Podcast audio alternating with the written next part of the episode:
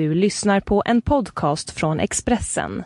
Ansvarig utgivare är Thomas Mattsson.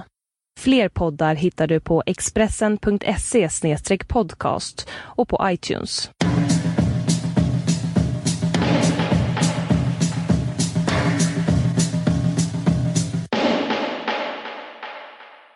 Hallå du! Hallå! Förlåt, gäspade. Läget? Det är bra. Hur mår du? Jo, bra. Jag är arg på mitt foster, men eh, jag vet inte om jag orkar prata om det. Men jag, eh, det är inte här, det skulle kommit i förrgår. Det är tur eftersom vi hade ändå planerat att spela in den här podden. Precis. Och du hade redan tagit betalt för den här podden. Du har redan fakturerat. Exakt, det liksom lite- det har jag faktiskt. Men också att jag tänker så här hur, hur, eh, ja men typ, hur alla relationer är, alltså föräldrar-barn. Alltså jag kan typ på lite, eh, jag, skriv inga mejl om att och ge mig råd nu. Men jag kan förstå hela grejen med skuld. Alltså jag, kan känna så här, jag kan känna mig faktiskt lite besviken. Ja. Och då är personen i fråga inte ens född. Och jag bara tänker att det banar för en underbar sån skuldrelation som kanske kommer vara ja, hur länge som helst. Vad händer i Malmö då? Vi går till lokal... Vi går till lokalredaktionen i Malmö. Jag vill på riktigt veta vad som händer i Malmö nu. Jag eh, kom precis hem. Jag har varit i Berlin. Eh, Stora i typ Malmö? Dagar. I det stora Malmö, exakt. Hur var det? Eh, jo, det var jätte, jättehärligt. Det var superkul. Um, älskar Tyskland. Jag eh, har sån jävla kärlek till Tyskland som har börjat utvecklas det senaste året. Jag har ju varit i Tyskland, vad heter det? Det här var liksom, vänta, en, två, tre, fjärde gången i år som jag är i Tyskland. Så sjukt. Ja, eh, hur som helst. Ehm, men nu var jag där med mina barn och det är ju så här eh, väldigt, eh, det är ganska annorlunda såklart att vara liksom i eh, Berlin med barn. Men det går jättebra. Ja, Kan jag extremt imponerande tycker jag. Det verkar assvårt. I- Nej, det är inte det. det, är Nej, inte det. okej. Eh, för att det finns så jävla mycket sådana typ... eh, Gatuhundar. Du vet hur tyskar är? De bygger så här kanske en jättestor klätterpark utomhus mitt i stan.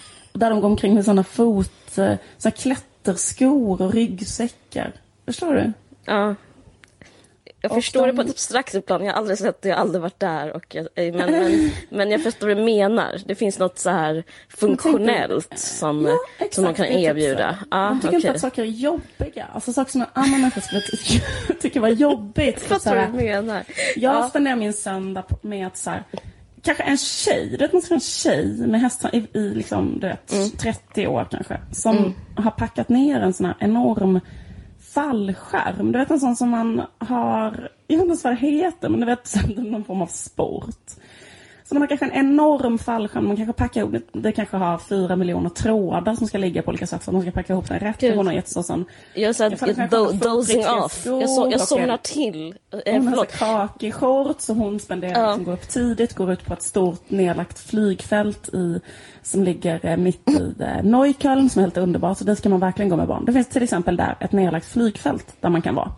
Eh, som är bara ett enormt fält där det är kvar alla de där banorna. Så där kan man bara vara och eh, vad heter det, då är massa människor där, alltså hipsters och hippies är där och så här flyger med drake och, och rullskridskor och grillaodlar och man kan vara där och leka hela dagen så här, bla bla. Typ det är väldigt mycket sånt. Och liksom att så här, jag tänker i Sverige att ingen skulle orka, alltså man är lite, liksom de är lite mer, eh, de orkar pyttelite mer.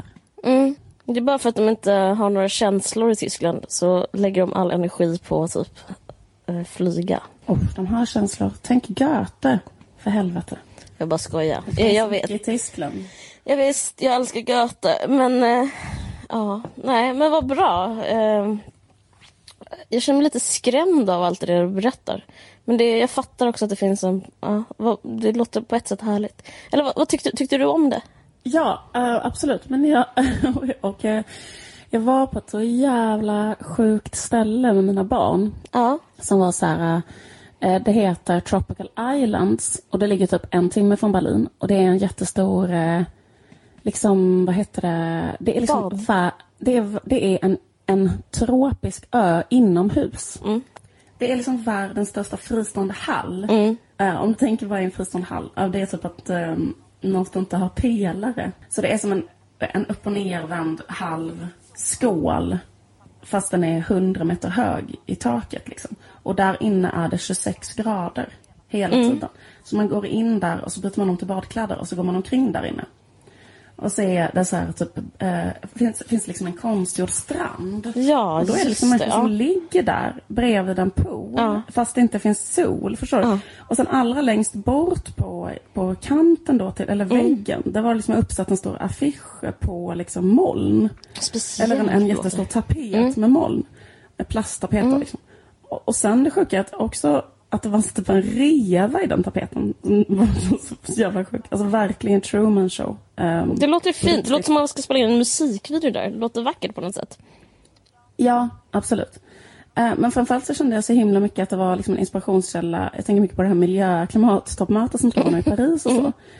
Men att det är så jävla jävla bra idé ur klimatsynpunkt. Alltså att så här, varför inte? För grejen är så, när man är där, när man är med barn och reser någonstans, typ så här.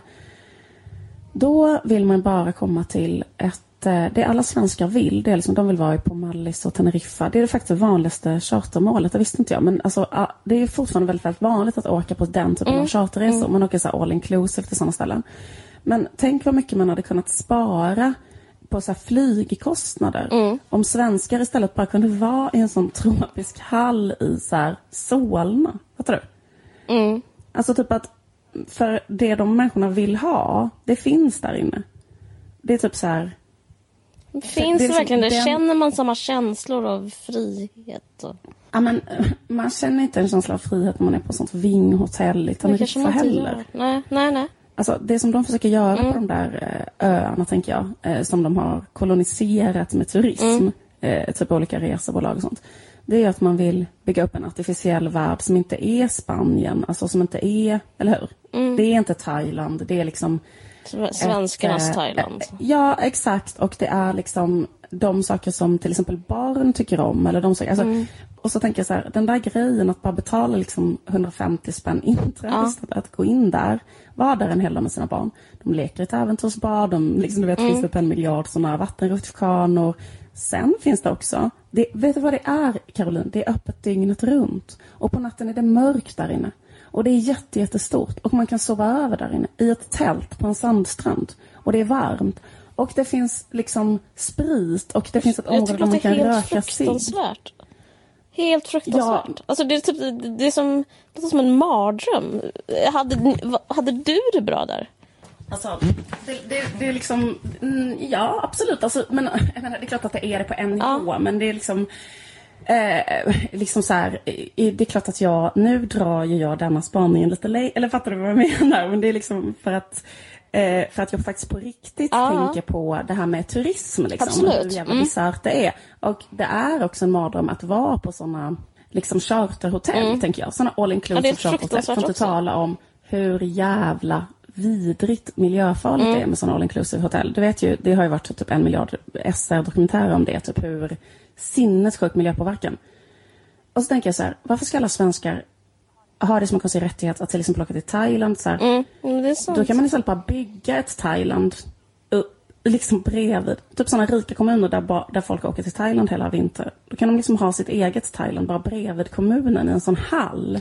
Alltså det skulle säkert det funka. tunnel. Hur, hur, hur, hur gör de med ljuset? Är det liksom artificiellt solljus också? Nej, och det är bra idé, bra tanke. För det tänkte jag på också. Att det, bästa hade varit om man hade en sån solarielampa. Men precis, som solterapi. För jag tror det är mycket det som folk Mm. vill åt.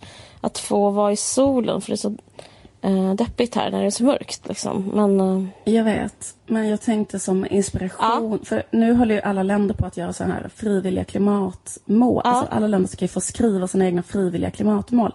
Ska inte Sverige kunna så gå i bräschen för så att sluta hålla på att åka på så himla mycket charterturism och istället göra ett eget frivilligt klimatmål som är att bygga sitt eget Thailand liksom utanför.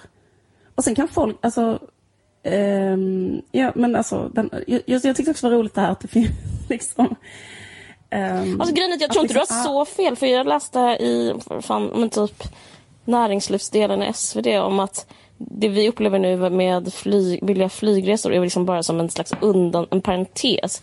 Att snart så kommer det kosta, liksom vad det borde kosta. Alltså typ, eh, Ja. det är prognosen för att resa. Att det kommer bli så dyrt som det men borde alltså, vara, eller vad man ska kalla det. Ja. Så att, Man kommer se tillbaka på den här Ja. tiden så som vi ser på att man i Rom typ eldade upp slavar hade dem som facklor och var så här, varför inte? Det här är ju också en ljuskälla. Och sen bara, vad i helvete? Ja, men precis. Kristna som facklor. Eh, Men, men då liksom, men, och, och nu är vi bara så här, varför ska inte jag få åka typ så på åtta jättelånga flygresor varje år och liksom fucka upp hela klimatet? Alltså, ja, precis. Men det kommer sluta. Det kommer eh, upphöra. Ja. Och då Eh, kanske och då, behövs eh, något sånt här.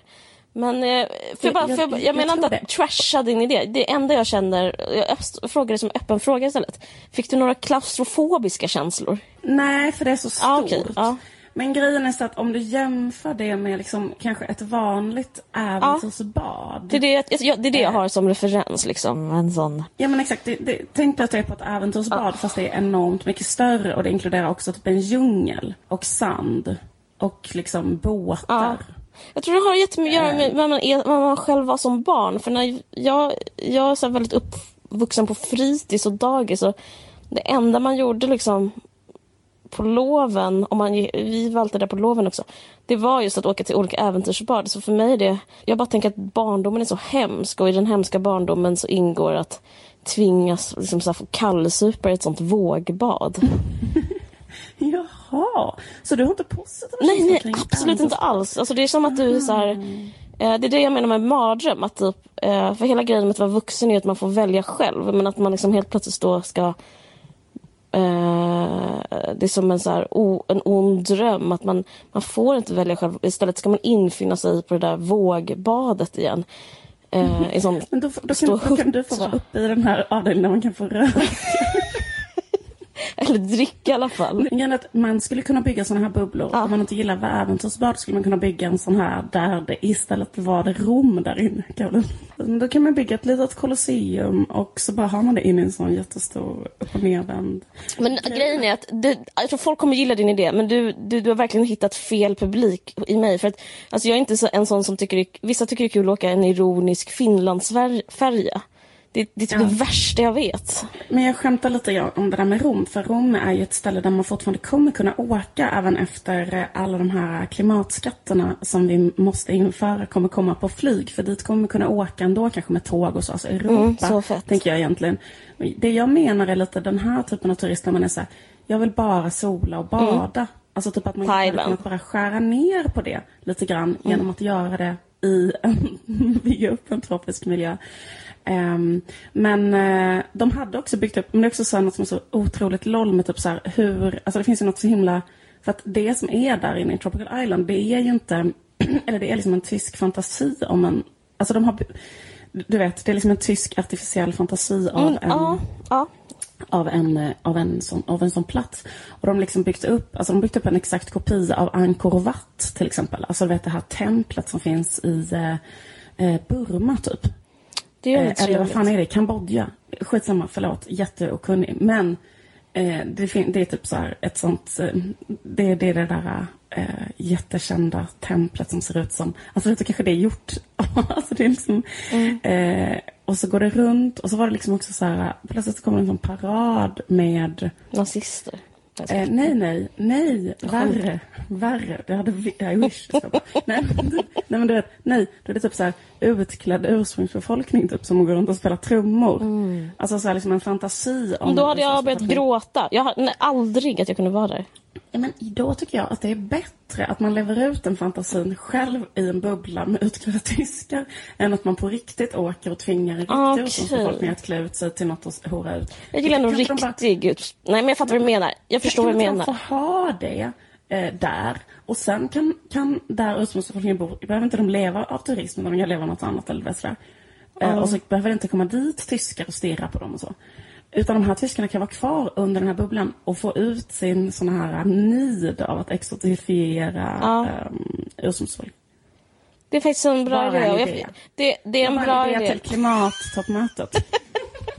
Jag tycker den är valid. Jag tycker den är bra den idén. Men alltså, det på, alltså grejen är att eh, jag, det är ändå som att jag får... Okej, Goethe var svinledsen och allt det där.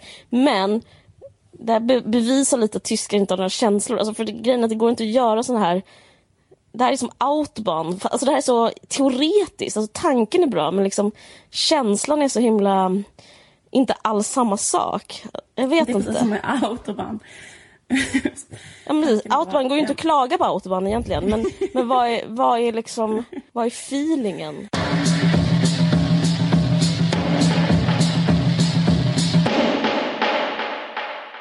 Som jag var inne på i början av det här avsnittet så skulle jag ha fött i förrgår. Eh, och det, jag vet inte om hur många som lyssnar, eller du vet ju, för du har ju själv barn. Men, hur, vad man gör liksom innan man ska föda. Det är väl, det, jag har aldrig varit med om den typ av eh, tillvaro innan.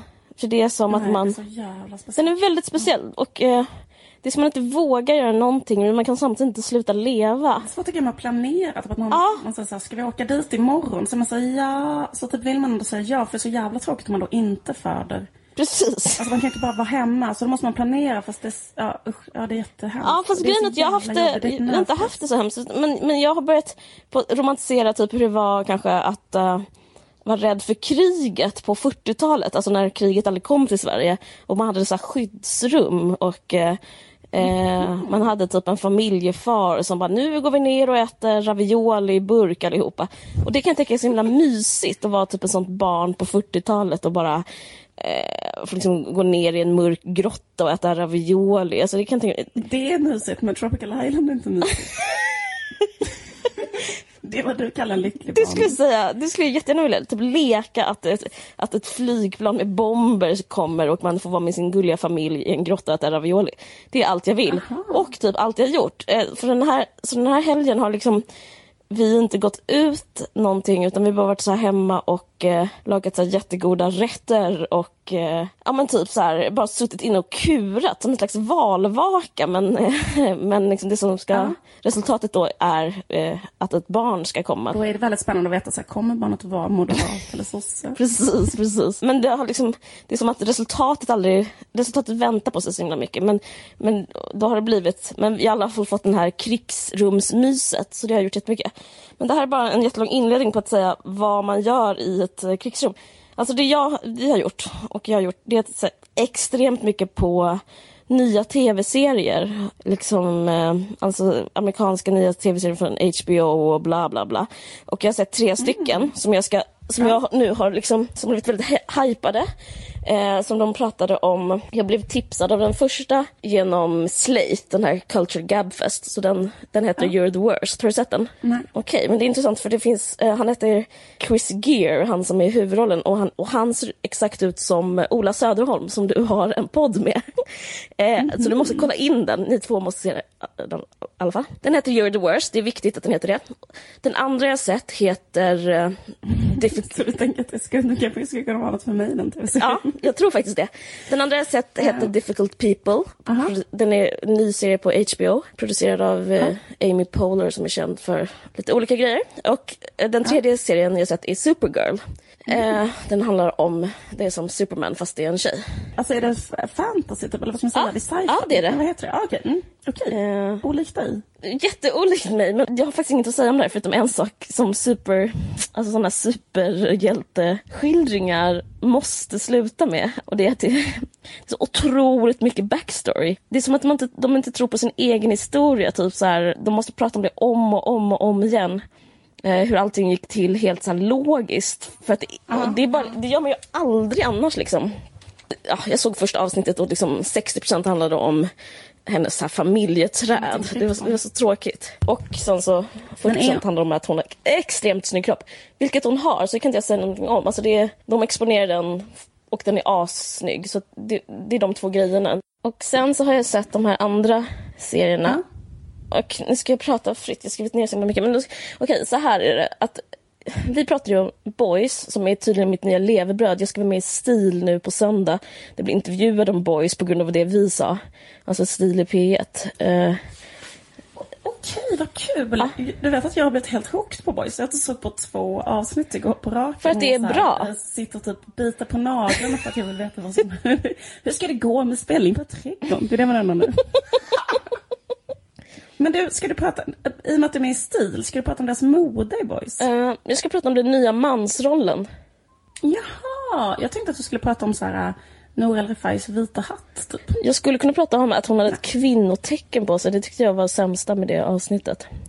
Va, att alla kvinnorna hade byxdräkt, reagerade jag på. Alltså både Nour, när de var på Fotografiska, Ja. och även hon den här Josefin nya Ljungman, blonda ja. Hon hade också en byxdräkt. Precis. Sig fin byxdräkt, men det var ändå... Nej, men jag, jag, nej, jag ska prata om den nya mansrollen. Jag har en spaning om säg. byxdräkter. För det var därför jag funderade på om de hade byxdräkter i där. För att det finns ju en, känner du till den här allmänna, så att säga feministiska spaningen att killar inte gillar byxdräkt? Nej, men däremot rosa hår har jag hört att killar inte gillar. Nej, exakt. Jag har också hört det. Så här, eh, byxdräkt, rosa hår och mörkt läppstift. Och lugg. Så, så killar Lugg. gillar inte, killar inom citationstecken gillar inte det. Och då tänkte jag att det var en sån grej att det skulle vara så feministiska killar. De är liksom så feministiska så att de ändå dejtar och blir kära i tjejer trots att de har byxdräkt. Fast alla vet att, tjejer gillar, att killar gillar klänning. Ja. Men vet du, nej men eh, hur som helst så ska jag prata om den nya mansrollen. Då, det var jättesvårt. Ja, det låter Ja, jättesvårt. för, för de frågade mig om eh, är det en ny mansroll? Ja. Då, då sa jag att jag inte visste det. Och de bara, okej, tack för att du kom hit. Hur som helst. Eh, men en sak som är intressant med Boys, eh, det är inte mer än det här programmet ska handla om det igen, men en sak som är intressant med Boys jämfört med de nya serier som jag sett, som är så, jag tycker om den här nya Difficult People, det är, hon som man gör det heter Julie Kausel och är en eh, kvinnlig komiker. Det handlar liksom om en tjej som heter Julie Kessel som spelar och som handlar om en kvinnlig komiker. Som har, alltså hon är för gammal, hon är liksom inte alls så här ung och het och på gång men de bor i New York Ja, och typ ja, ja. det enda hon gör är twitt Ja, det. Ja, enda hon gör är twittrar och typ så här. Hon skrev en jätterolig tweet, eh, hela eh, avsnitt börjar med det. Hon skrev så här. Jag längtar till Blue Ivy är tillräckligt gammal för att R. Kelly ska kunna pissa på henne. Det är ju jättekul. Och så, så är den hela tiden. Och då fick hon ta bort det för att det var kränkande. Och det, det är ju intressant. Sen så är det en annan kille som han heter eh, Billy Epstein och spelas av Billy Eichner och det är liksom det gamla Parks and Recreation-gänget och Amy Poehler relaterat och sånt där. All, är, han är så fruktansvärt rolig. Han spelar en sån indignerad bög. Att han, alltså han, han är typ en sån bög som hatar bögar. Det är väldigt härligt att se. Så att, han är inte sån... Men han hatar typ bögar och sex liksom och kukar och killar. Och han är bara så här... Han är jätte, jätterolig. Och han försöker också typ breaka i som komiker. Men, men det roliga är att båda är så över 30. Om man jämför med boys som är så här 25 och lovande så är de här typ så här 37 och eh, fattiga och fortfarande inte fått sitt genombrott. Och, eh, men de, är, de tar sig ändå inte i kragen och skaffar familj och liksom förstår att det är deras... De är liksom narcissistiska med hybris men inte tillräckligt eh, drivna och inte så bra begåvning. Och, det är jättekul. Nej, och nej. de är jätteosympatiska och eh, ja, men det, det är det som är... Och jag, jag tänker på det, för det, det är även You're the worst handlar också, det handlar om en tjej som har en kronisk depression och hon blir ihop med en brittisk kille då som liknar Ola Söderholm. Och han är, han har skrivit en bok och han, eh, det enda han gör är liksom är, går omkring och är osympatisk för att han ska vara så ärlig mot världen. Och de träffas på ett bröllop och de, håller, de tycker båda att det här bröllopet är så jävla töntigt och lame och det är så töntigt att gifta sig. Och sen har de så här jättemycket sex istället. Hela första avsnittet är rätt så hett. Eh, och sen så har de jättemycket sex och sen så eh, säger de att de inte vill ha ett parförhållande. Alltså de är, de är väldigt mycket så här negativt inställda till livet och världen och det är, det, det är de andra också i Difficult People. Och det tycker jag är intressant för att både du och jag skriver drama lite och eh, man får alltid samma, samma feedback när man skriver. Jag har precis lämnat in min jag lämnat in mitt manus och haft deadline och allting. Och då är det alltid samma eh, kritik som är så här, man måste gilla huvudpersonen. Jag måste vara mer Det måste vara mer likeable. Och eh, tjejen, jag skriver om en tjej som huvudperson och hon, man måste tycka om henne, man måste vilja liksom att det går bra för henne och hon, man, hon måste ha någonting som, ja. Men grejen är, med boys, är ju att de typ också säkert fått den här feedbacken från SVT och alla som bestämmer. Eh, nu är jag så andfådd och gravid igen, jag ber om ursäkt. Hur som helst, eh, det är inte för att jag är så helt uppeldad av det här, men det är bara för att jag typ föder as we speak. Hur som helst, eh, boys har fått den här kritiken säkert och då är det så här att de det de har gjort nu, det, alltså nu i efterhand när man jämför de här två serierna är att de är super likable. De är jättegoda killar, jättesympatiska och man hatar det. Det är ju det alla hatar. Att de ska försöka vara så feminister ja. och vara snälla och typ inte vara så, inte ta så mycket plats typ och eh, ja. kanske ha så känslor. Men, men så ser man det här och är lite underdog. Alltså, underdogs och typ så här, eh, förlåt att vi finns, typ den stämningen. Eller han är i alla fall det, den ena för han är så här eh, olycklig. Ja men precis, men han är liksom ingen, eh, han, har ingen, han drivs inte av aggression i alla fall. Nej. Och tydligen så är det, det därför man ska gilla honom som huvudperson. Alltså jag vet inte om det här är för nördigt eller om det är bara jag som tänker på det för jag skriver så mycket drama just nu. Men, men, men grejen är, för att man ska älska honom så måste han vara god. Men det är så intressant för det inte stämmer mm. inte. Jag vill, jag vill berätta det här för typ, kanske inte för dig, men alltså typ för de jag, som skriver till mig i mail att jag måste göra folk mer sympatiska.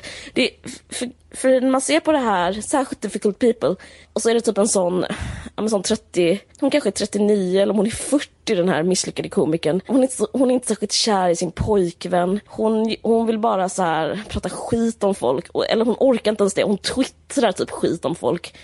Mm. Uh, och det är så himla, himla roligt och man älskar henne så himla mycket. Och det känns som det kanske är den moderna det kanske är att vara modern. Att göra humor och låta dem vara osympatiska. Att låta kvinnor vara osympatiska. Alltså det, det kanske är liksom en gärning som är större än att ha, typ, framställa ett eh, feministiskt samtyckesex. Alltså, jag vet inte.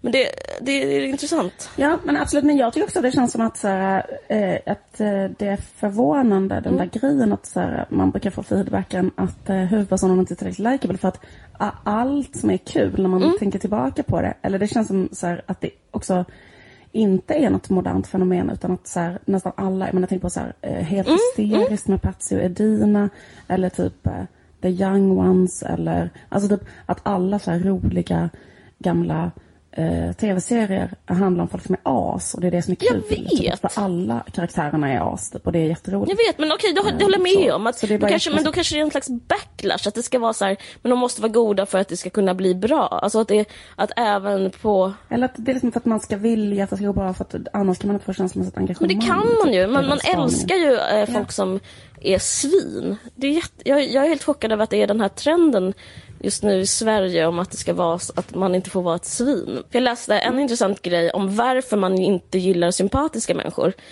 Det stod en intressant artikel i New York Times om det.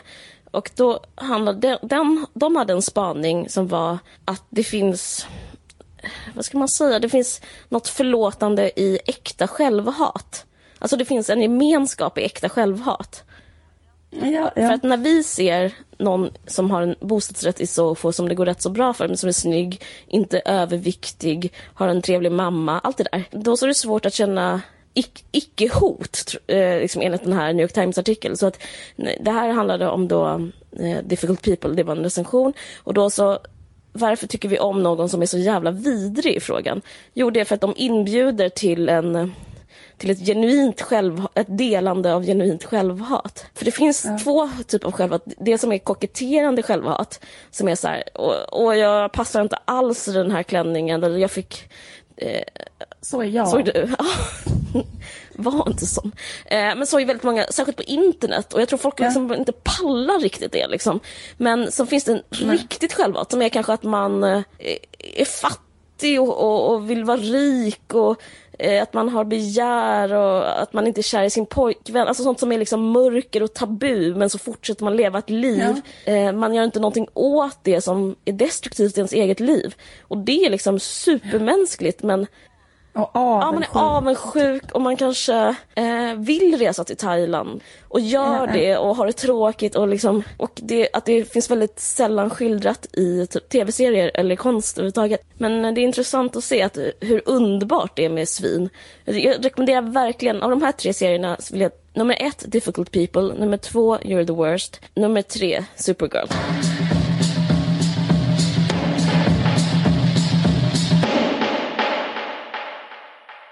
Ja, det har ju kommit ett nytt, eh, eller det ska, alltså den har typ inte premiärvisats? Jo, eller? det har den på Kulturhuset. Okay. Just 26. det. Men vi har inte sett den. Nej. Vi tänker prata om den i alla fall. Ja, sett trailer. Ja, det är två tjejer som heter Alicia Hansen och Sara Källner som har gjort en film som heter Female Fantasy. Ja. Den är bara 18 minuter lång. Det är den där, typ, det där standardformatet som är inte så lång. Men deras tanke är att göra feministisk porr. Precis, så är det. Sara är poet och eh, Alicia är idéhistoriker egentligen. Så slog de sina påsar ihop. Um, nej men jag eh, tänkte på det här eh, att eh, det är så jävla... Typ varje gång någon gör ett sånt här initiativ eller så.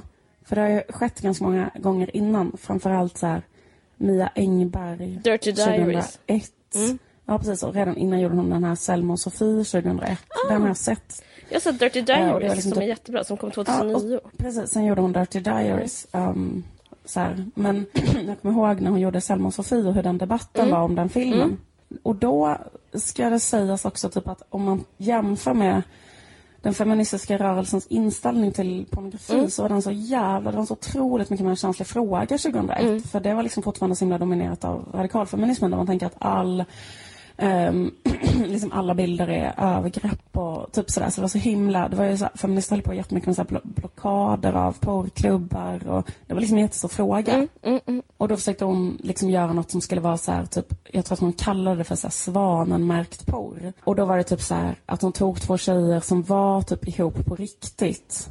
Och liksom var typ kära i varandra på riktigt. Och sen så gjorde hon en film med dem, typ en kortfilm. Och då kommer ihåg att det var typ en sån konflikt att de hade sex med en strap-on till exempel.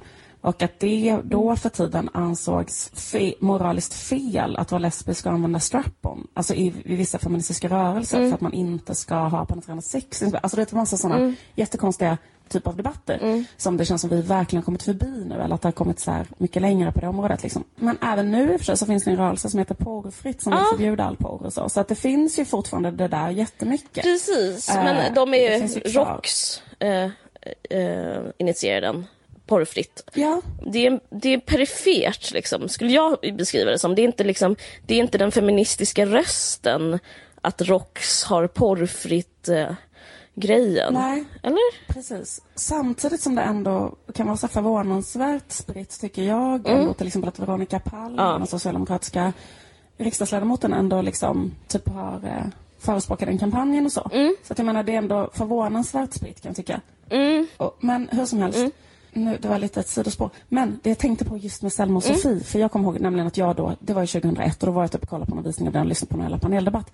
Men då är liksom kritiken mot den ganska lik kritiken mot den här filmen. Okej. Eh, att det liksom, att det är så här, alltså jag tänker att det är så svårt att verka på det fältet därför att det finns så himla lite som är gjort. Och då blir det så här, jaha, ska det här vara, alltså vad någon än gör. Till exempel när hon gjorde Selma och Sofie så var det typ så här, eh, det här är inte alls tillräckligt eh, mycket som porr. Eh, Det är inte tillräckligt mycket så här, grafiska penetrationsbilder typ. Utan det är för gulligt, det är för vaniljigt typ. Eller något sånt där, tyckte folk liksom. Och sen så var det typ, eh, liksom, eh, ska det här, varför är det feministiskt? Eller vet sådär liksom. Jag kan tycka att det är lite orättvist. Alltså jag tycker så Greta Thurfjell skrev i Nöjesguiden väldigt negativt om den här filmen och så. Och det kan jag känna så här, jag skulle vilja liksom börja med att säga så här att det är så, att det är liksom ett så jävla lovat initiativ och att det är så bra. Så här bara, fan vad gött, nu har ni gjort detta, du vet, alltså så här, det behöver inte vara perfekt för vad vi håller på med. Eller du vet, det är liksom en, eh, det finns himla lite. Det är ändå en film som då är skriven av kvinnor, regisserad av kvinnor, klippt av kvinnor. Alltså vet, som ska försöka skildra en sexfantasi ur ett kvinnligt perspektiv. Det är väl liksom, eh, så, så, så jag vill liksom börja med att säga det. Tycker jag att det känns här lite onödigt att det första man gör säga så här, jag är inte, nu, jag är inte kåt.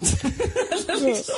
Ja men grejen Jag är, tycker- ja, jag måste också säga en sak om det med Greta Thurfjell. För hon skrev att så här, eh, vad, vad är poängen med eh, någon som har röda märken efter, liksom, vid troskanten efter de har rakat Ja. sig. Och det plockades upp av Erik Helmersson i DN, som skrev för två dagar sedan på ledarsidan, alltså det är sinnesrubbat. Och han bara, ja, och då ser man så här, precis som Greta eh, Thurfjell skriver i Nöjesguiden, så blir man inte kåt. Typ. Han skrev inte det, men han, alltså, det var andemeningen. Men det är så himla konstigt. Eh, Eh, det är för det första väldigt så här, tjurigt att så här, bli sur för att inte han blir kåt. Eh, och för det men han har inte sett den, för eh, jag råkar veta att ingen har sett den. Jag, jag har insides på den här porr... Eh, de som har gjort den här porrfilmen. Han har, han har inte sett den. Eh, så han har bara liksom skrivit det hon skrivit. Men jag måste säga att det jag har sett, det här... Det man visst blir kåt. Jag tycker den är upphetsande. Jag tycker trailern är upphetsande.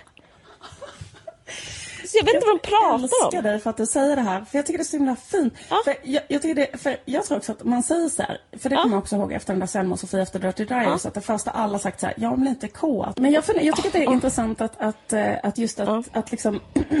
jag, jag känner igen det lite grann från när vi pratade om den här 50 shades of Grey. Kommer jag ihåg att, att väldigt många sa så här. Det här BDSM-sex istället för vaniljigt var liksom en ganska, alltså att folk skulle vara så tuffa med att de vill ha så jävla mycket mer spö i filmen typ. Och jag tycker också det är lite grann att man spelar tuff när man säger, för att, att säga så här, jag är kåt eller jag blev kåt, det är att vara väldigt sårbar. Alltså, och, eh, eller hur?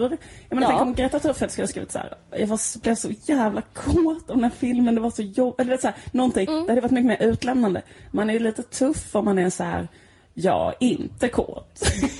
Nej, precis. jag tycker inte det här var sexigt. Typ. Det, det är ju liksom, Nej, det, det är lite mer, det är lite, då är man på lite mer säker mark. Men, eh, men samtidigt så, så är ju det såklart eh, jätte individuellt. Så här. Ja, det är jätteindividuellt. Men just det tycker inte jag är så underbyggt. För, men eh, jag vet inte. Jag, jag, jag tycker det är en slentrianåsikt just om feministisk porr. Att man inte blir kåt. Och, därför kan man, och då säger man så här, men vad är poängen med porr? Aha, det är just att man ska bli kåt. Alltså finns det inget existensberättigande. Och det är liksom att såga någonting vid fotknölarna redan. Eh, vilket, alltså jag, jag upplever faktiskt att det är kvinnoförtryckande att, att, liksom, att, att, att säga att det säger det här. Alltså jag, läser, jag måste bara citera vad han skriver, Erik Helmersson. Ja. Eh, och sen så vill jag att du under tiden ska tänka på om det finns, om vi lever i ett, sam, ett jämlikt samhälle eller om vi inte lever i ett sam, jämlikt samhälle. Okej. Jag har det som en loop i huvudet.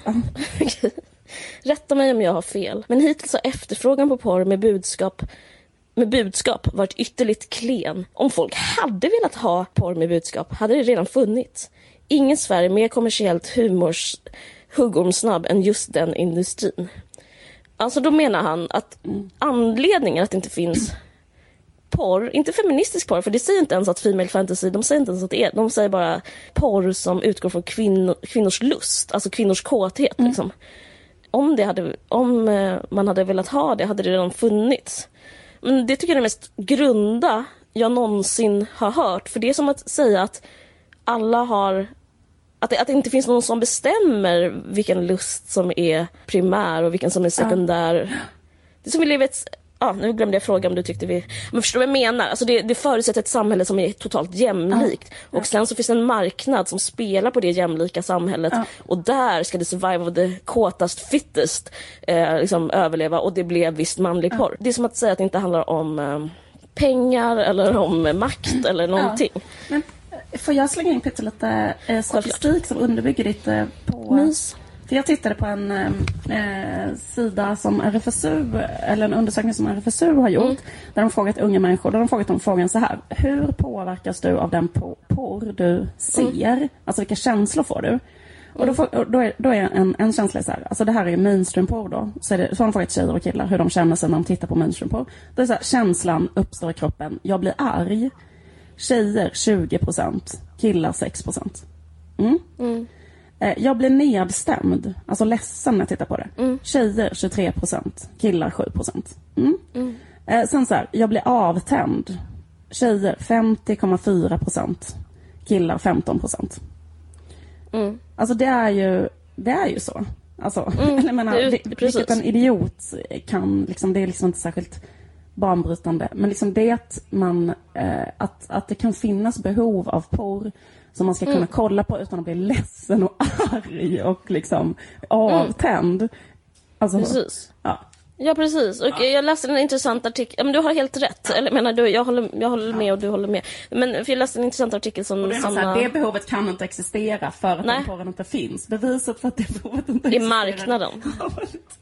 Och den marknaden är jämlik. Den har en könsneutral eh, marknad. Ja, den är helt idiotisk. Men jag läste en intressant artikel som eh, Sanna Samuelsson skrev i Arena. Hon är 80-talist eller 90-talist. Och det hon skriver om är att eh, hon upplever liksom i den nya kvin kvinnorörelsen, jag vet inte om man kallar den våg fem, whatever, så finns det en sexpositiv inställning som och den finns jättemycket i USA, bla bla bla. Men Ja, att skillnaden egentligen, alltså dels handlar det här om att vi lever i ett eh, ojämlikt samhälle där männens lust är det primära och därför finns det ett, en, ett utbud för män, männens lust. Men det finns en annan sak också som eh, gör att det är svårt ur ett feministiskt perspektiv och eh, svårt att liksom, för tjejer att gilla porr så mycket och att det finns ett behov av det. Och det är liksom just det här med arbetsförhållanden och det handlar diskussionen i USA jättemycket om. Det finns liksom eh, det finns så här indie-porr och feministisk porr i USA som är som tar avstamp i den här samtyckerörelsen. Att typ vilka,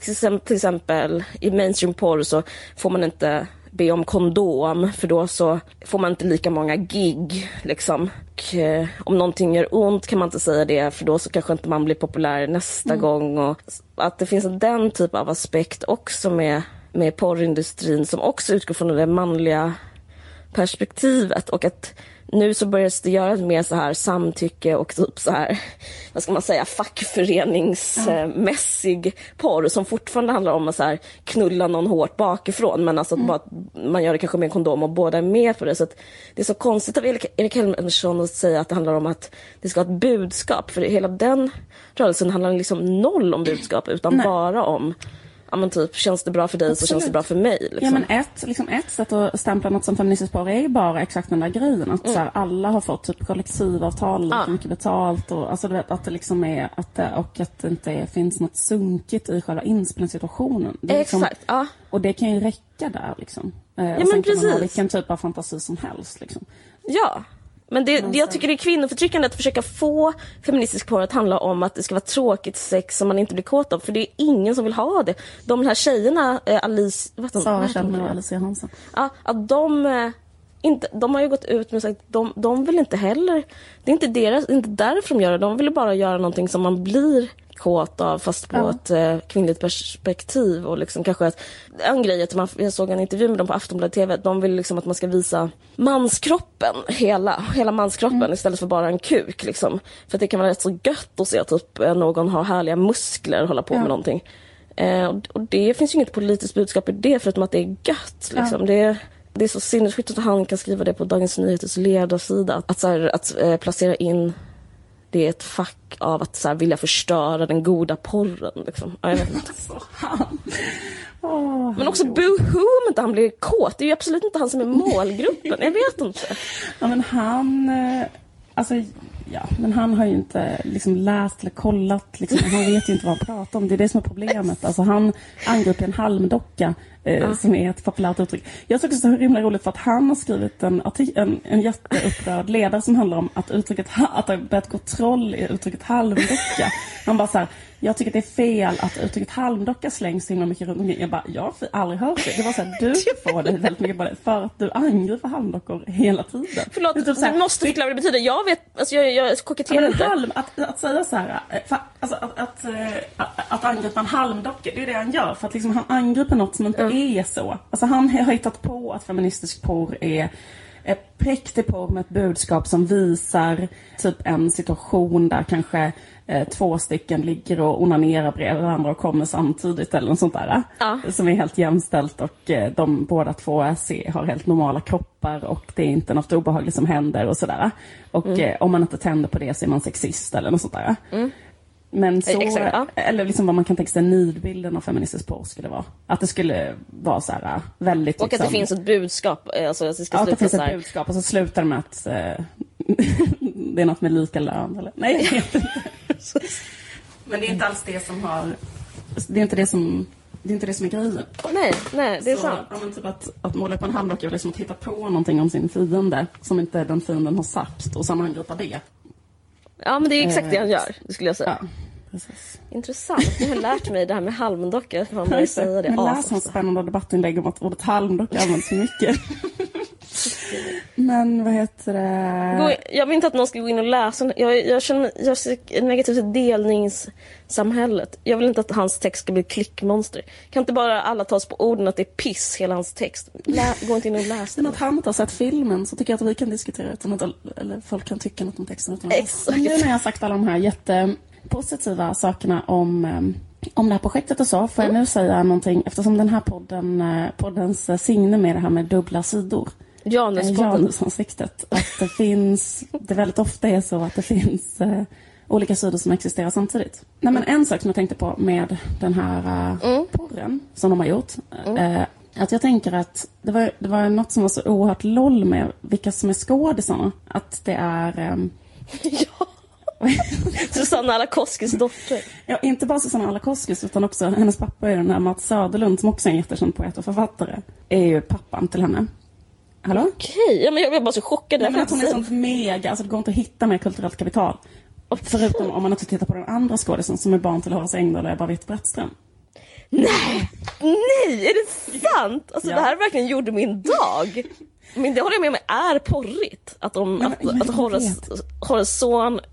Det är så underbart. Ja, men det är kittlande Jag måste jag vet, säga. men jag tycker att de borde ha spelat mer på det. Men jag ska återkomma till det sen. Ja, mm, men grejen är att det var som att de ville inte, alltså, de ville inte spela på det. För det märktes så här, i Aftonbladet TV så ville Aftonbladet TV lite grann ta upp den grejen. Att det, är så här, det är ju liksom väldigt så här, hippa konstnärsmänniskor som Ja. är, har enormt kulturellt kapital, vit medelklass, du vet jätte, jätte, alltså, alltså så, alltså de är som adel, alltså Ja, visst. kulturadel. Går inte att hitta med kulturadel. Och sen så försökte liksom, vad heter det, den här journalisten på Aftonbladet TV typ ställa någon fråga om det. Så här, bara, ja, det är de. Och då var de så här, nej, de är här i egenskap av sig själva. Och det finns inget. Och sen sa de så här också, det tyckte jag var rätt så kul. För de har fått lite kritik så här. eh, Varför är skådisarna vita och smala? Eller någon sån där kritik, typisk kritik. Och då sa de så här, nej men vi hade inte tid att hitta, vi bara tog våra kompisar. Och det är så roligt att så här, deras två närmsta vänner är de här två självklart. Liksom. Men Ja, en sak som jag kan jättekul. Lite grann just där när man säger så här, jag anklagar mainstream-porren för att vara olika saker. Eh, kvinnoförnedrande och eh, dålig. Och nu ska vi göra någonting som är feministiskt. Det finns liksom någonting i så här att, att eller är det det att de vill göra feministisk porr eller eller är det att de vill göra porr med en medelklassmänniskas smak? Ah, ah. Alltså typ att, liksom, är det att de vill att det ska vara en tjej som är snygg enligt normen, alltså ha jättesmå bröst och en utväxtblondering och en kille som är snygg enligt en medelklassnorm istället för att, med, så att medelklassfeminister som röstar på Fi inte ska behöva utsättas för det estetiska övergreppet som det är att titta på vanlig porr där, där kvinnorna har liksom hårförlängningar och sådana lösögonfransar och lösnaglar och killarna har tribe-tatueringar och spraytan och att det är en estetisk, eh, alltså att det, att det, att det, att det liksom finns en aspekt av att så här, det är det de Jag vill fattar göra. vad du menar, vad intressant. vänlig porr snarare än feministisk porr. Så det är, ett, det är liksom något som jag tänkte på och liksom garvade lite åt på något sätt. Eller du vet så här, att så här, vi som går på Konstfack ska fan inte behöva klittra till en sån här tjej med hårförlängning. Alltså, för det är så fult. Men sen tänkte jag verkligen så på det du sa också, att så det hade varit roligare tycker jag, för man hade liksom gått längre, alltså man hade så här, varit helt öppen med det, att det handlar om det och att det är också något porrigt i det, att det är barn till eh, Ja. det, kända människor, att det är så här, har du blivit Det så hett. stor Marcel? Jag minns ju dig Det från en vimmelbild. När du bara var, eller förstår du? Det finns något... Verkligen. Också Ehm, typ så här, eh, oj, vad oj, härligt oj. Att, att du inte är lika så här tidy och ren som din pappa och typ eh, du är mycket mer mindre rigid eh, feminist än din mamma. Alltså att man liksom, Exakt, det finns något Det finns något där. sexigt, schabbigt med det. Och Berätta det om finns- Gamla stan Marcel. Berätta, hur har ni det på Gyllene Freden Och det skulle Marcel? det kunna vara så här, alltså att man hade kunnat, att, jag tycker att det hade varit bättre om porrfilmen hade utspelat sig, alltså det kanske hade kunnat vara att de med två barn som följer med sina Ja. föräldrar till, det kanske är fest på författarfonden eller något sånt där. Precis. Och sen är Eller det bara typ- liksom i eh, Gamla stan på liksom på Svenska Akademin, att de så här, gör rent på bordet och bara liksom har sex i deras smuts, så här, eh, de lokalerna, som anrika lokalerna. Liksom. Exakt, att, att det var, eller att det är så här med, med eller jag tänker så här, någon hemma, jag vet inte om jag tänker på någon form av hemma, alltså man hade kunnat göra att de fortfarande bor hemma. Åh, Gud, och att det är en fest. Och eh, en äldre kulturkvinna antas där, Marcel i början. Han Helt underbart. det. Det börjar med det. Sen kommer Jana in. Eh, men, men förstår du? Det här- Tänder också på den kulturkvinnan. Ja, det händer, tänder också på kulturkvinnan. Ja, Jättebra. exakt. Det är Pernilla August kanske. Tack. Eh, men precis, men också tycker jag att det är så porrigt med att eh, Horace är så, um, han har ju väldigt, vad ska man säga, stel framtoning. Att det Ja. finns någonting, man kan liksom spänna bågen från det till att så här, Marcel är liksom utlevande, att det finns Ja. någonting i kontrasten som är så här eh, Eh, nästan så här, mm, menar, boarding school-aktigt liksom. Eller så här, brittiskt och... eh, snuskig klubb. Exakt, exakt. Klipp mellan eh, borgerlig middag. Eh, Ja. Jag, jag måste bara ut ikväll, pappa. Nej, det får du inte. Jag har sagt att du... Och så vidare. Exakt, så det finns något straffande och sånt som Ja. kanske att det är någonting med Eller att de har det, eh, att de måste vara med på en borgerlig tillställning och då, men då kanske de är kåta där. Att det Ja. liksom eh, försöker så här spränga, att så här, det här, har du sett det här biblioteket Ja. då? Typ. Det här lilla biblioteket. Ja, Det, det, det skulle absolut vinna på att, eh, att liksom, för nu var det väldigt mycket så här att de absolut inte ville prata om det, att det var just Ja, det är dem. trist. Ja, nu var de så här, nej men vi har bara en vanlig, det är, jag har bara Adidas-kläder för att jag gillar det och så råkar befinna mig på i Hornstull. Alltså det Precis. som att de var vilka som helst, men, Ja, men det det, var bara en, vad, kan vi säga, kalla det? Konstruktiv feedback. Något för, att tänka på inför tvåan. Vi stöttar det här, eller men jag ska inte prata för oss båda, men jag tycker det känns eh, asfett med det här projektet faktiskt. Jag är verkligen intresserad. Hoppas det blir... Om, Hoppas de om vad heter det, SFI lyssnar på den här podden. Ja, nej, men jag tänkte just på det där med, eh, som, också som Erik Helmersson sa, med eh, porr med budskap. Att det är så himla avtändande för det man vill i porr, det är att det ska direkt vara en sexscen. Men förlåt, nu kommer jag att säga något som är könsstereotypt och liksom jag är inte, alltså jag eh, är inte Okej, men då lägger vi på. Jag Eh. ska, säg. Ja, men jag är liksom ute på lite halt vatten här. Eller vad heter det? S- Svajigt vatten. Men... Svajigt vatten heter det inte. Nej, det heter Men- inte det. Men det, det, alltså okej. Okej. Hypote- Kör. Det skulle kunna vara så att vissa tjejer är mer intresserade av att bygga upp en sexuell spänning och en relation in att det är det som är hett och sen är det hett att se när de har sex. Men liksom att det, är liksom, det här är liksom en könsstereotyp bild, men jag, menar, jag tänker att den är rätt underbyggd om man kollar på vad kvinnor egentligen tänder på. För när man snackar om så här, bara, det behövs porr för kvinnor, bla bla. Så jag här, det finns ju extremt mycket porr för kvinnor. Alltså, jag menar, alla, 50 Shades of Grey har ju sålt i 60-90 miljoner exemplar, kanske översatt till 52 språk. Alltså det är ju kvinnor som liksom onanerar till det. Alltså det är ju verkligen något som gör kvinnor kåta. Och där tror jag att, de, att det man blir kåt av i den boken, nu har inte jag läst den, men jag kan tänka mig att det är någonting i settingen eller att det är uppbyggnaden som gör att det är en sexig em, premiss. Eller fattar du vad jag menar? Men jag håller inte alls med, Alltså, men jag jag fattar vad du menar. det är en sexig premiss. Nej, eller jag håller inte med om att det är så. Jag tror att det där säger något mer om dig eller dina erfarenheter än... Jag tror inte det är en kvinnlig... Jag tror inte det. Eh, Jag, jag tror att visst tjejer gillar alltså grafisk ja, Jag porr. tror också att tjejer gillar grafisk porr, men jag tror liksom att att det liksom inte är, alltså att bara se ett klipp, eller fattar du vad jag menar? Jag tror att det också skulle kunna tillföra någonting till ett klipp. Om man, alltså, om man vill göra så här mainstream porr för kvinnor, Mm. då tänker jag att man skulle göra så här. Fyra bröllop på en begravning, ta en tjejfilm och sen i liksom mitten Andy McDowell och eh, Hugh Grant träffas idag på första bröllopet och ligger med varandra. Då bara filmar man Hugh Grants kuk. Jättelånga grafiska scener.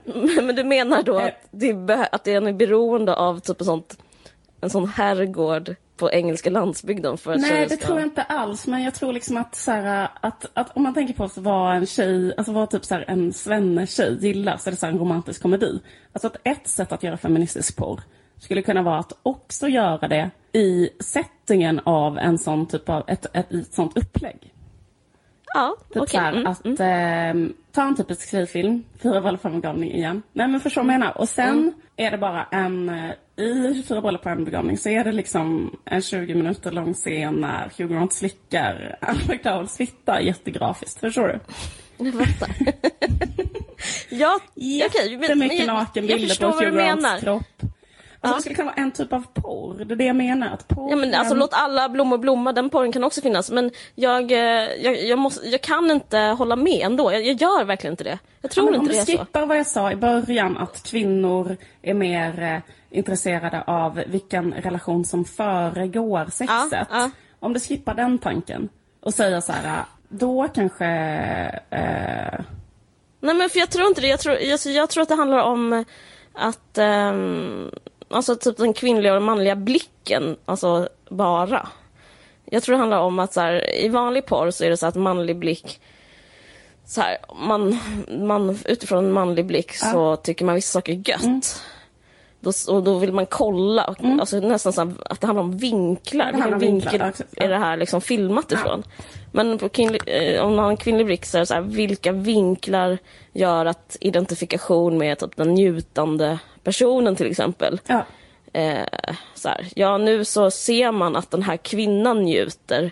Eh, det, är, det är typ den största grejen med porrfilm, Ja. alltså mainstream porrfilm, att det, är, eh, det är mannens njutning. Och, alltså, det, och så, jag menar inte typ så här, det, och då vill jag verkligen säga, jag, får nu inte in Helmersson att jag säger någonting typ det handlar om analsex. För grejen är att om det är analsex och kvinnan njuter, det är det som är problemet. Att det finns liksom inte den... Eh, och det, jag tror det jag tror faktiskt det finns ett behov. Alltså jag tror att man är olika som person också. Att vissa gillar så här eh, fantasieggande bilder och berättelser och vissa så tänder på det och andra tänder kanske bättre på typ beröring eller jag vet fan, någon kärlek, jag vet inte. Men jag tror att om man är så inne på att eh, tända på bilder så, så tror jag det, det är bara det.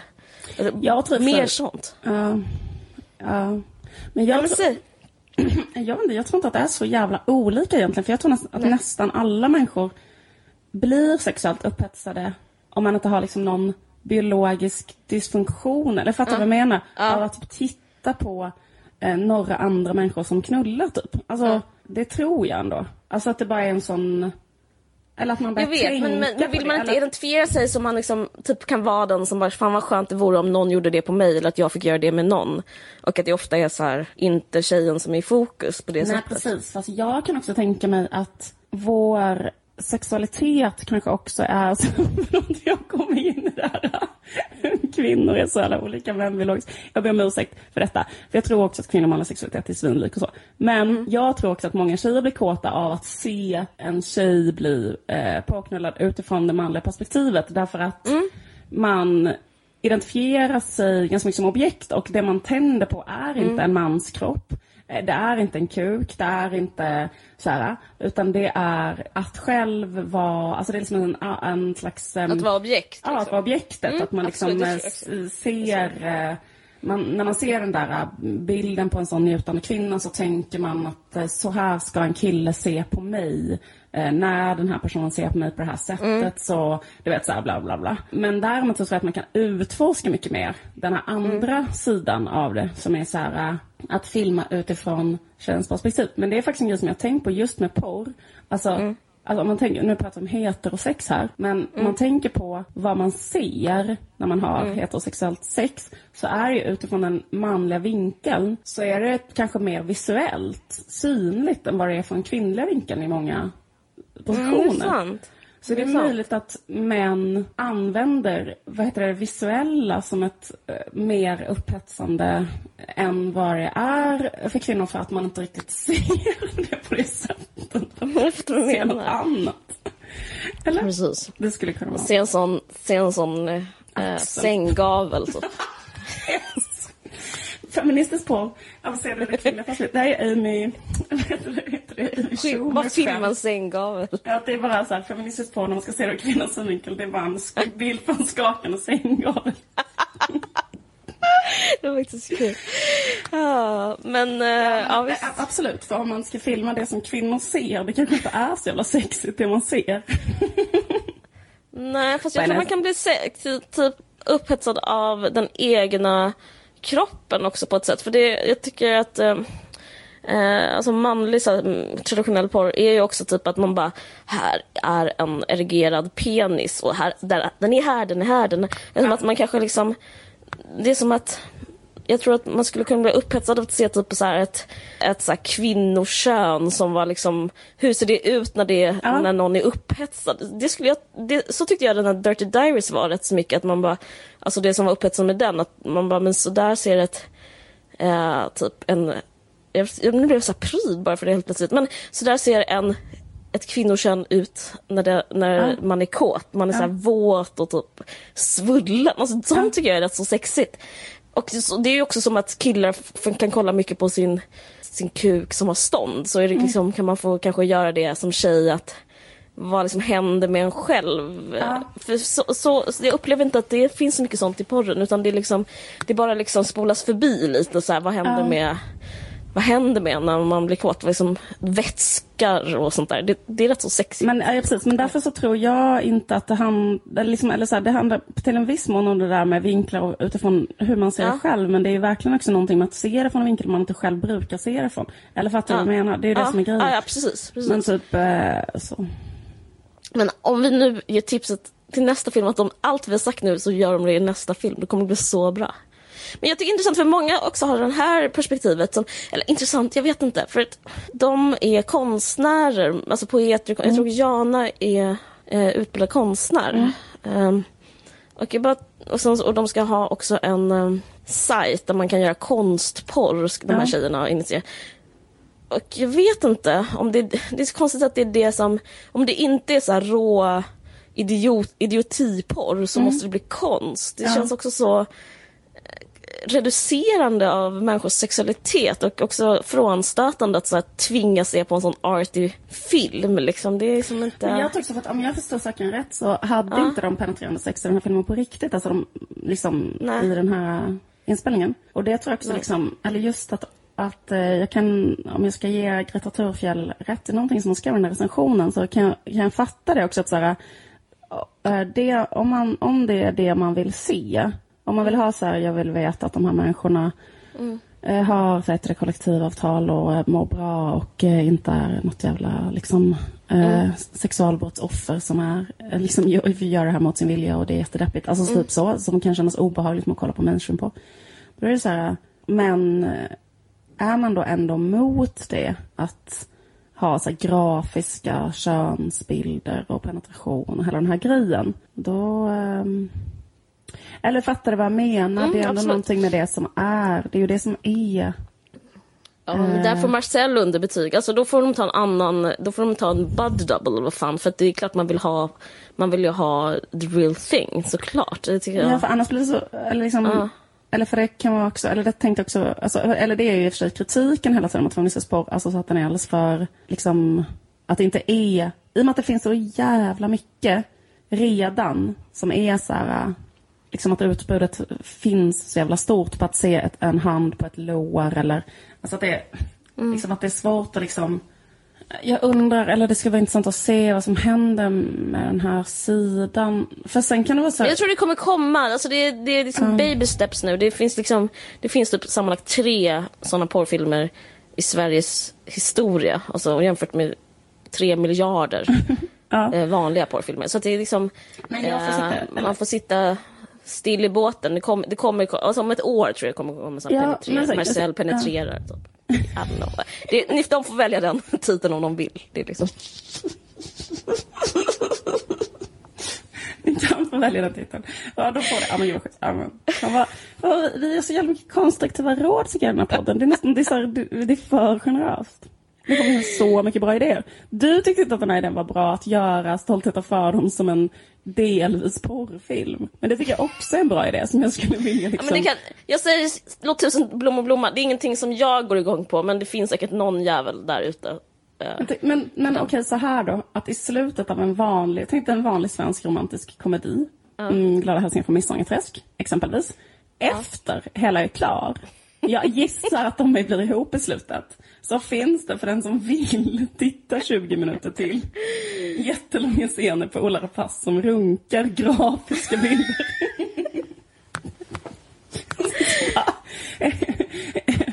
Eller typ har bara liksom jättemycket penetrationsbilder. Det, det är liksom, alltså att det skulle kunna finnas en möjlighet.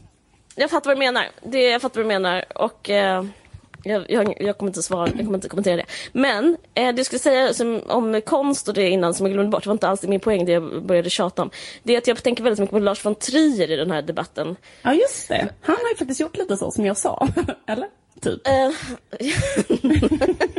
Eh, ja, just det, han gjorde sån engelsk landsbygd, så allt var mysigt. Så, så Nej, men jag menar att han gjorde någonting där det också är en, eh, eller eh, alltså Ah, att en försöker- han vanlig försöker regissör också Precis. inkluderar porr i sin film liksom. Precis, och han är jag skulle inte ens säga kalla honom vanlig regissör utan kanske eh, världens nu levande bästa regissör. Så Ja. det, är också, det, det har ändå nått att det är just han som vill eh, att han, jag, han, han är så fruktansvärt bra, så fruktansvärt intelligent. Jag läste hans biografi här om sommaren och eh, han, han är helt besatt av porr. Det är för sig lite, alltså, jag- vi ska inte gå in på det för mycket, typ att en sån manlig regissör är besatt av porr. Alltså det är som, ja, det, det, I och för sig, han är rolig när han pratar om Bergman. Han pratar om att hur det enda Bergman gjorde var att sitta och runka hela Ja, tiden. Det är också, ja. Fast det är också insiktsfullt, för det tror jag också att han gjorde. Men skit i det. Eh, Men jag tycker det finns ett intressant projekt där. Men har du Inte- sett något han har gjort? Någon porr Lars von Trier har gjort? Nej, Nej. det har jag inte. Men jag vet att han vill göra det. Han vill göra, alltså han Ja, men det tycker jag man har hört i tio år att han vill Jag göra vet, det. men det finns ju ingen, det, det finns ju inget, mm, vad ska man säga, det finns inget mottag, han, han möts ju inte upp. Det, finns det, det, det jag ska komma till, det finns fortfarande, det är så låg status med porr ändå. Det går inte. Men den Man har en- porren känner jag att jag inte skulle vilja se. Alltså förlåt. inte. Alltså, Jag, tror, jag tror att kombinationen med en sån, den typ av hjärna som gör en porrfilm. Han tänker så här, det är, finns en berättelse. Och jag tycker också det. Tänk vad coolt att man visar någonting, berättar någonting, en historia.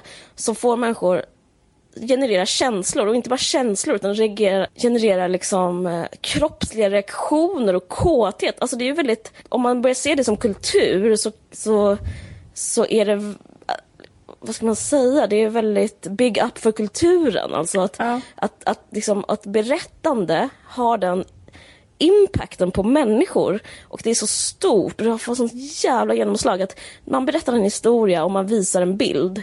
Det är typ samma sak som litteratur och konst typ, eller vanlig film. Och sen så händer det så jävla mycket med åskådaren. Det finns ju men, någonting ja, där. Men jag tänker eh, att Larsson, varför sa jag vill inte kolla på det? Då tänker jag att det ska vara så här tjocka, blekfeta, utvecklingsstörda danskar typ så här. Men nu är du som Erik Helmersson. Vad sa du? Nu är du som Erik Helmersson.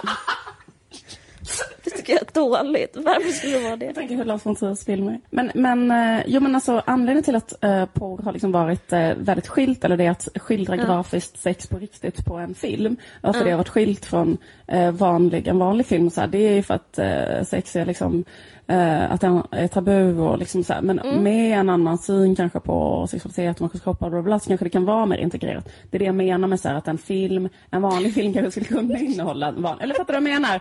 Utan Jag att det vet. liksom var en Jag bara skrattar åt dig att du För- kan inte ge upp idén på, på vad heter det, fyra bröllop och begravning, the, the hot version. Eller så här, Jättekul. vad heter det? Jo, men sen en annan sak som jag skulle säga, det är så att, typ att jag kan Ibland kan jag också tycka den där debatten med feministisk porr, att det är så himla mycket så här, den här porren finns inte och det har aldrig funnits någonting som utgår från Mm. typ en kvinnas begär och kvinnor har aldrig så här, kunnat bli kåta av porr eller typ vanlig porr eller ett bla bla bla. Mm. Då kan jag ändå tänka så här, alltså typ att det finns ändå, eller jag vet inte riktigt. Jag gjorde typ pyttelite research igår innan vi skulle prata om det här och gick in på YouPorn och bara kollade pyttelite så här, vad finns det för olika klipp typ så här. Och det känns ändå som att det finns, om man tänker på så här homemade porn till exempel. Så bara finns det så himla mycket som jag tänker verkligen så här kvalar in i alla de där äh, kategorierna också. Liksom redan. Så ett sånt här klipp, förlåt, ska jag beskriva det? Mm, absolut. Ja. Det var bara ett jättekort klipp på ett tyskt par. Då var det så här... det var såklart bara en kameravinkel. Det var så här, homemade porn. Den hette så här, om det är någon som vill gå in och kolla. ja, men det hette kanske så här...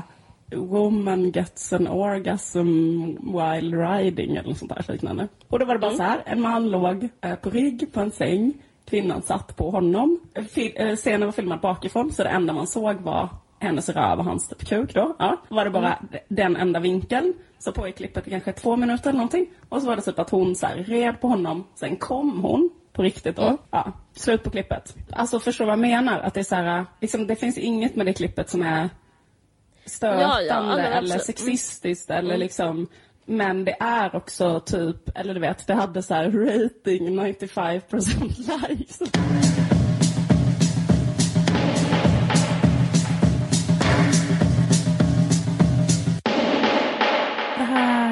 Är en podd som heter En vargsaxin podd och den görs av mig, Liv Strömqvist och av Caroline Ringskog Ferdanoli. Och den görs i samarbete med Expressen Kultur. Ja, Musiken i början gjordes av Carl-Johan Lundgren. precis. Och eh, tack för att ni lyssnar. Tack. Hej då. Ni kan också lyssna på mig i stil och prata, när jag pratar om boys på söndag. Ja, Hej då. Du har lyssnat på en podcast från Expressen. Ansvarig utgivare är Thomas Mattsson. Fler poddar hittar du på expressen.se podcast och på iTunes.